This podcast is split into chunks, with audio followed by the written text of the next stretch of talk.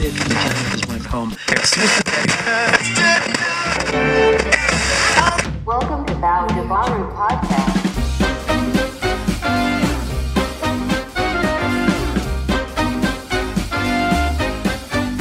Olá pessoal, tudo bem? Aqui é o Baro falando. Hoje eu vou contar pra vocês quando eu trabalhava em Nárnia.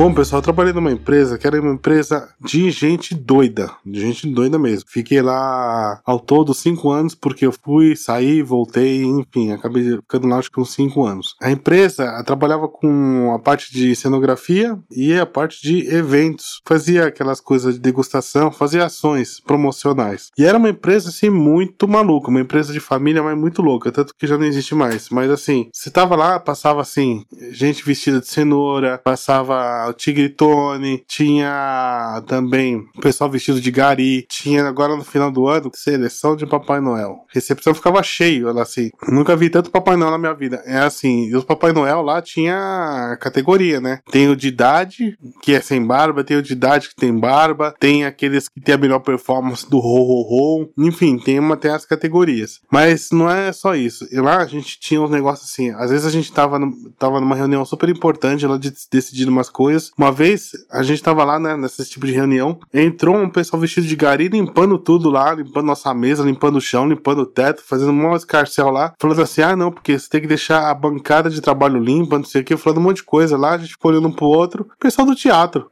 né, fazendo performance. Cara, eram umas coisas assim no Arco da Velha, do Arco da Velha. Uma vez, uma diretora lá, dona, né, teve uma, uma ideia que era genial, assim, pra ela, né, ela ficou, ela queria trocar uma ação promocional no zoológico para trocar por uma girafa, cara. Juro por Deus, era pra trocar por uma girafa. Que ela queria fazer uma ação na Paulista levando uma girafa. Você imagina em quem, em sã consciência, ia levar uma girafa pra Vila Paulista? Levar não é nada, ela queria emprestar numa girafa. Pensou, eu chego lá no zoológico e falo assim: olha, eu sou da empresa tal, eu queria fazer uma permuta com vocês, eu faço uma ação aqui, vocês me emprestam uma girafa? Cara, não tem nem o que falar, né? A outra vez teve uma outra ideia genial assim também, que ela queria levar a praia pro campo. Ela queria pegar areia da praia. Pegar. Ah, eu pego um trator aqui, pego areia da praia e levo. E é propriedade da Marina. O que que eu vou falar? Uma...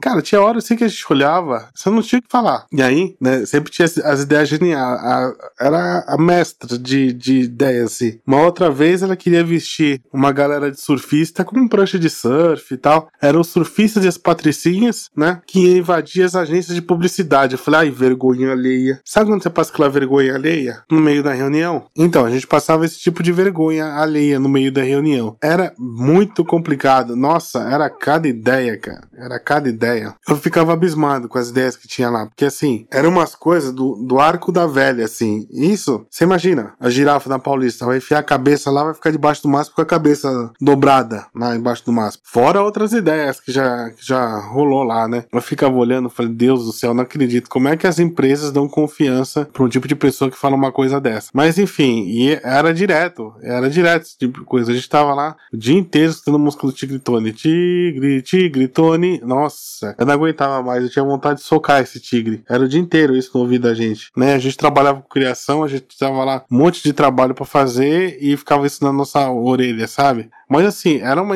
uma empresa que a gente era um semi-escravo, assim, na verdade. A gente só tinha direito ao banho de sol, né? Que a gente falava que era é, meio-dia, que a gente trabalhava numa no regime semi-aberto, né? Que a gente ficava de manhã, dava para tomar um banho de sol e a gente voltava pro regime semi-escravo, né? E assim, meu, essa empresa, as coisas mais absurdas já aconteceram lá. Teve uma vez que foi um técnico arrumar o um computador e aí ele ligou uns fios no outro lá, já viu um, uma fumaça subindo subindo, né? Ele falou, ih, queimei o processador. Mas como se fosse uma coisa mais normal do mundo, assim. Fala, puta, queimei aqui, beleza. E aí, beleza, ele tava arrumando lá, ele queria colocar uma placa, não sei do que, na época que eu não lembro o que que era, tal. E assim, ele pegou o gabinete, né, do computador, levou lá pra produção. Aí chega o, o chefe da produção lá, falou assim, ó, seu fulano, o fulano aqui pediu pra eu serrar com a Tico-Tico aqui porque ele precisa de um espaço para colocar essa placa aqui. O cara mandou o chefe da produção serrar o gabinete com serra Tico-Tico para colocar duas USB. Cara, você imagina a qualificação do camarada. A qualificação do camarada não é nada. Você imagina meu chefe que contratou, né, ex-chefe, graças a Deus, né, que contratou o, o fulano para fazer esse serviço. Cara, e era cada presepada que tinha naquela empresa. Eu tô contando a, a parte que é normal, porque tem umas partes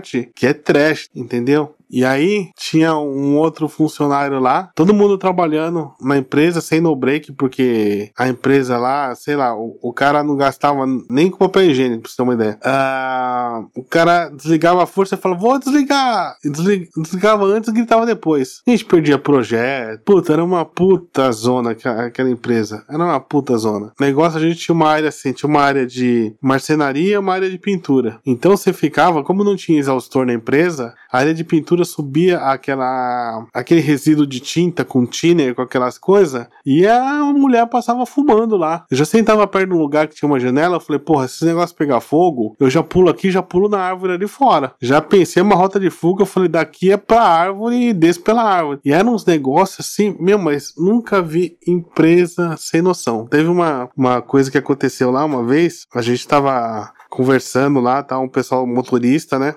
E o pessoal lá, a gente sempre conversava. E aí chegou essa mesma mulher da- das ideias brilhantes aí e pediu pro pessoal ir pegar uns móveis, né, na casa dela, tapete e tal, não sei o que, ninguém entendeu nada. Na verdade, ela era de idade e era casada com um senhor já de idade e tal, que fazia parte da, da diretoria da empresa. O cara tomou umas, ele pisou de meia no cocô do cachorro e saiu distribuindo por aí. E pisou no, no sofá, pisou no tapete, pisou na cama, sei lá onde pisou tal. Tinha tomado umas, saiu distribuindo as, carimba as carimbadas por aí. Cara, era só nessa empresa que acontecia isso. Era só nessa empresa. Eu ficava assim, olhando, e essa época do final do ano era uma época terrível, porque assim, tinha uma votação lá pra dar uns prêmios. Só que a votação que o dono se propunha a fazer, o filho do dono se propunha a fazer, era assim: quem era mais antipático, quem era menos sociável, quem era não sei o que, era só coisa ruim, entendeu? E assim, em vez do cara exaltar as coisas boas, fazer umas coisas boas, ele só fazia as coisas trash achando que tava sendo legal. Falou, puta, sou genial, mas ideias geniais eu tô tendo, entendeu? Cara, ó, vou falar uma coisa: a, a criação ganhou cinco vezes consecutiva, foi penta na, de ser antissocial, porque a gente não podia se comunicar com ninguém, ninguém se podia comunicar com a gente, era normas da empresa. E assim, meu, eram umas coisas que só lá mesmo acontecia. Era só lá mesmo que acontecia, né? Então, eram uns negócios assim do arco da velha. Negócio do arco da velha. A cesta de Natal, a cesta de Natal que ele deu pra gente uma vez, foi tudo que sobrou das ações durante o ano. E assim, então vinha um monte de coisa, vinha coisa da Kellogg's, vinha coisa da Gatorade, vinha coisa não sei do que, e vinha um monte de coisa lá. Teve uma vez que eu recebi tanto absorvente, a cesta de Natal era, cara, era um negócio. Em vez do cara doar pra, pra uma instituição, pras pessoas que precisam, fazer uma ação legal, falou: olha, sobrou isso aqui e tal, né? Então eu vou doar, né, para quem tá precisando. Ele fazia cesta de Natal pra gente. Eu falei, cara,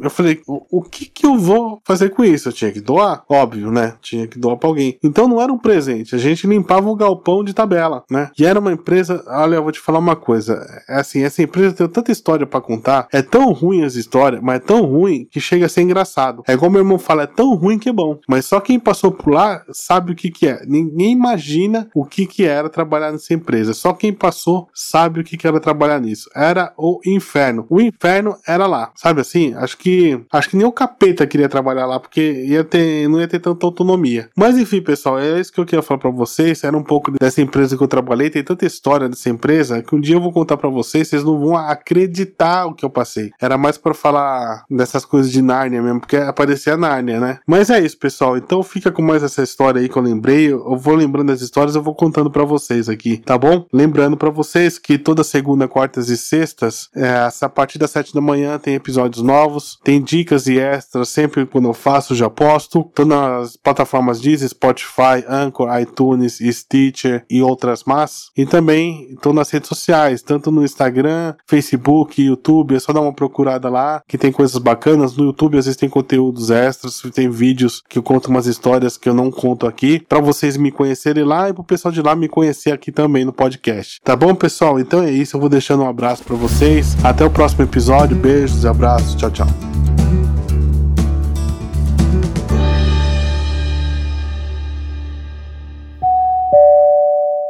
See you in the next podcast.